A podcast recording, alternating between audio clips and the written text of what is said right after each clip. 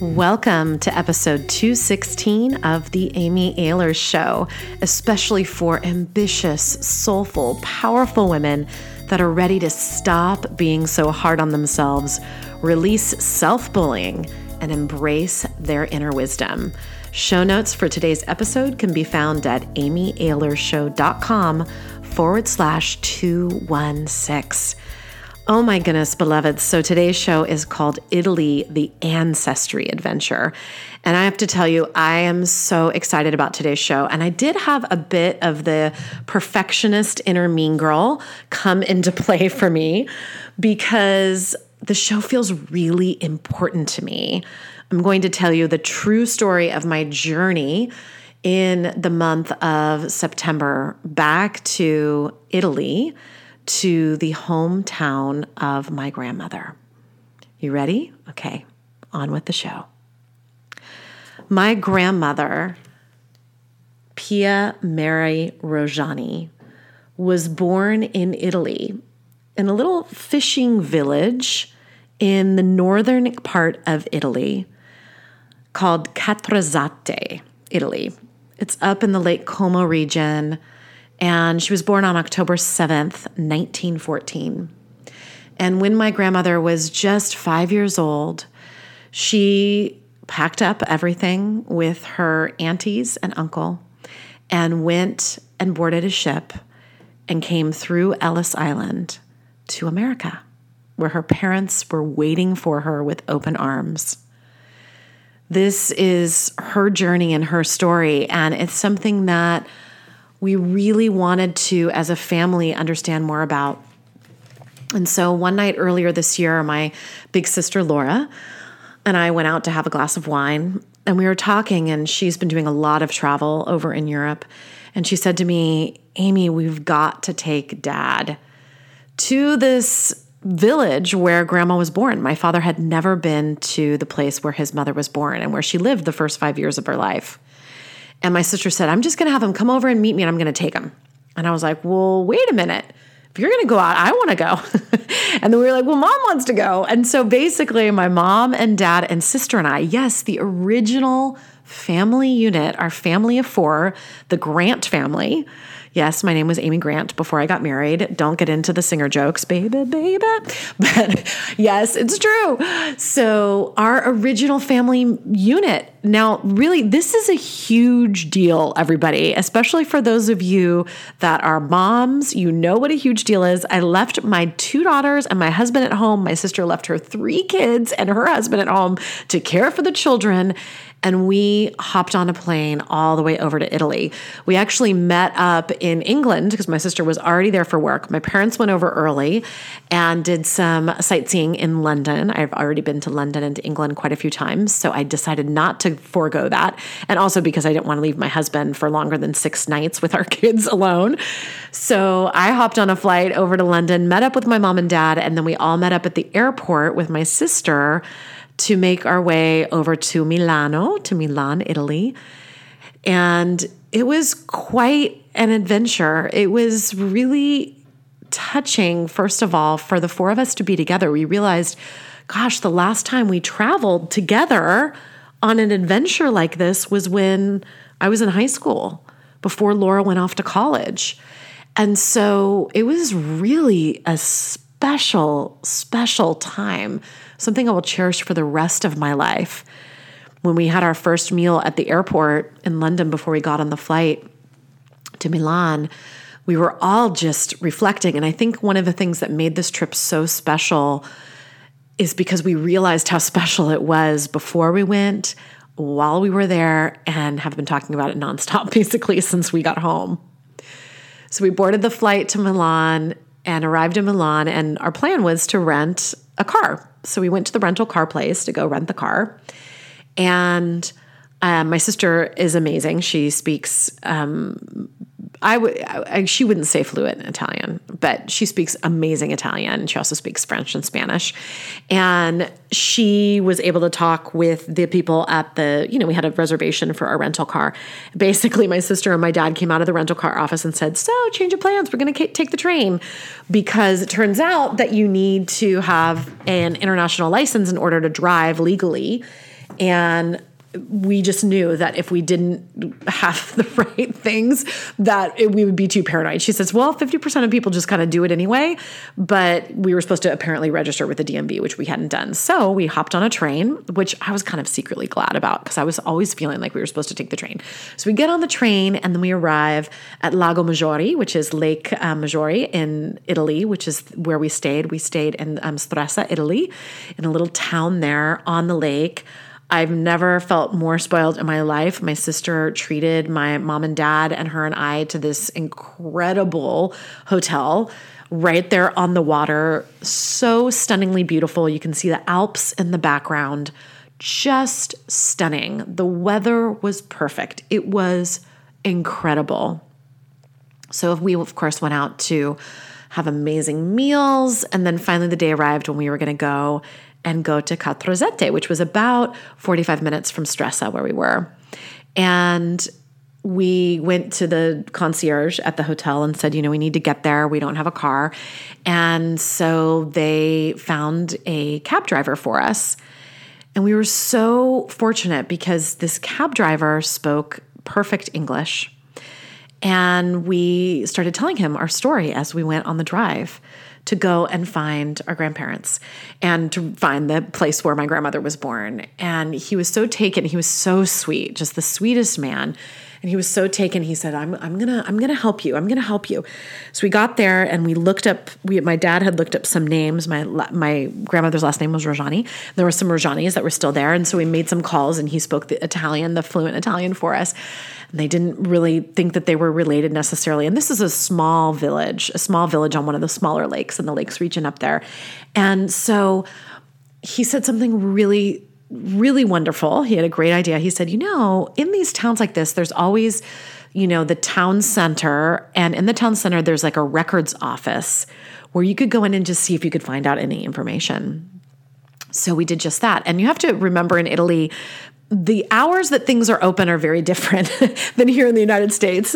Than you know those of those of you that are listening that are here in the states, right? It's kind of like there's hours where things are open and you know when things are open and closed. Well, in Italy, things close for lunch, or they just decide that they're going to kind of close and they'll just close for the day. And so we're like, okay, we hope the office is open, and we just happened to catch them before they went on their lunch, their um, siesta, if you will. And this woman in the records office was so lovely. She only spoke Italian, so my sister's Italian came into place. And I want to encourage you this is one of the few shows where I will say you may want to go over to amyahlershow.com forward slash 216 because I'm going to post some pictures from this adventure up there and show you the picture of my grandmother's birth record so that's one of the first things that we did is she was able to actually pull out this book of the handwritten birth records from 1914 and see the handwritten birth record of my grandmother. The minute we saw the birth record and saw the story of the birth, because in the birth record they wrote the story that my grandmother's father was not present, he was off working somewhere far away so it was the midwife and my grandmother's mother, so my great grandmother, and my little grandmother, my little Italian grandmother, was born on that day in 1914. And when my father saw the birth record of his mom in this little village, he just started weeping. It was really incredible. And then she said, Oh, this is the address. And that's just walking distance. It's a five minute walk from here.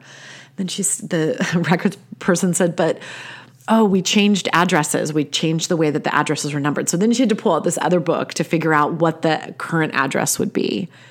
So then we were able to walk from the records office to the home where my grandmother was born. Beautiful home. And I'll post some pictures up of what that home looked like of my father and my sister and I standing in front of it. And I said to my mom and dad and sister, I said, let's just take a leaf off this little bush here. And then we decided to walk down to the water and to the little beach area that was closest to where my grandmother had was born and where my grandmother lived until she was 5 years old. It was pretty profound because we knew that she obviously as a little kid would have walked the same down these same streets and gone to this little beach on the lake. And we had a wonderful meal. And then we went down to the beach and I had said at the dinner the night before, I said, you know, I would love to lead some sort of ritual for grandma, if that's okay with everyone. Now, I'm the most woo woo in my family by far. so I wasn't sure. And they were all like, that sounds wonderful. That sounds wonderful. So I said, okay, we all have our, our leaf. Let's just walk along this beach. And if there's anything else that speaks to you, you can pick it up.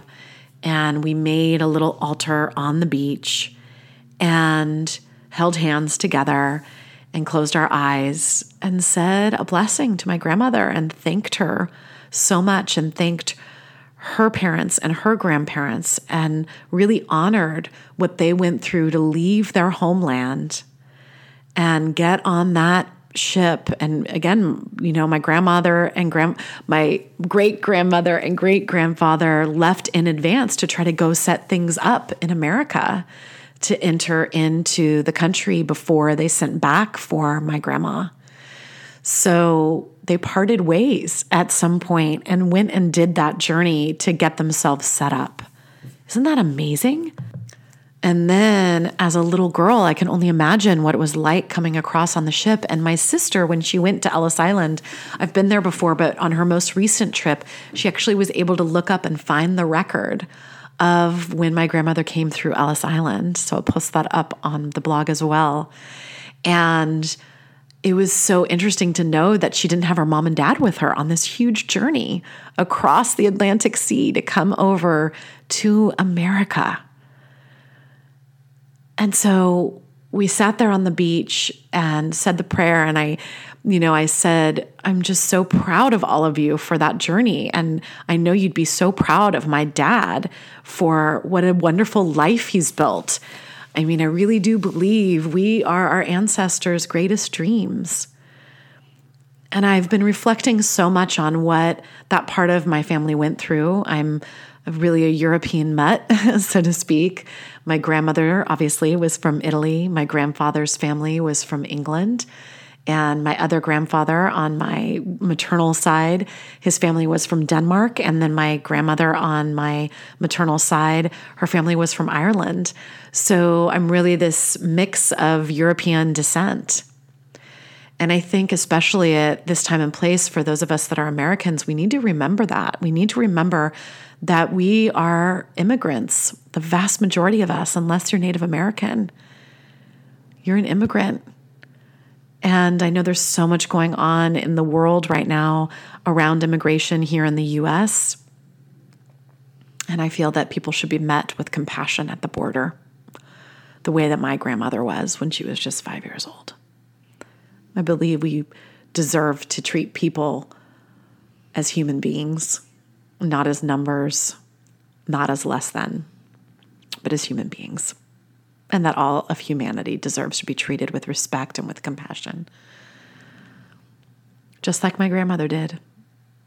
And the way that they immigrated here and then set themselves up. And then now here I am in this incredibly privileged life, being born in the San Francisco Bay Area to parents that were able to work and be able to create a safe haven for me growing up and the way that I am for my children. And I thought about all of the people whose ancestry journey might involve being sent over here on slave ships, chained like animals, and treated with absolutely no respect at all, auctioned off on auction blocks, and how that journey must feel for any of you that are my beloved listeners here, for any of you that have that as part of your ancestry. I feel you and I respect that journey. And I just, it's unimaginable to me what that must feel like when you look back.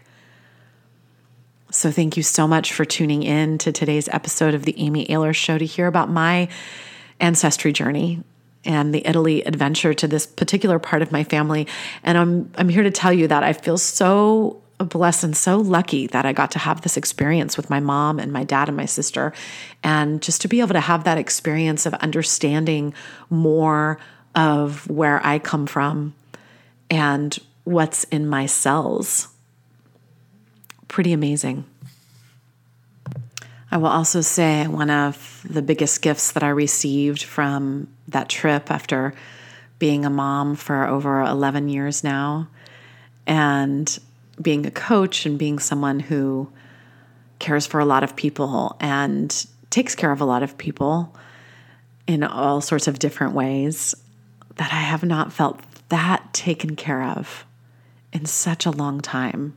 It was amazing to be free. Like whenever I travel alone, I'm like, woo, I'm free, you know, without the kids with me. But, and of course, I love traveling with my kids too. That's not to say. And there's something really spectacular about getting on a plane ride and having the only person you need to take care of on the plane ride be yourself. Am I right? But the thing that was so special about this trip for me, and one of the many things, is that I got to be the baby got to be the baby in the family and feel so cared for by my big sister and by my mom and dad. It was pretty profound. I hope that you'll do a little bit of research into your own lineage to see where it leads. I was at my friend Sonia Summers' retreat.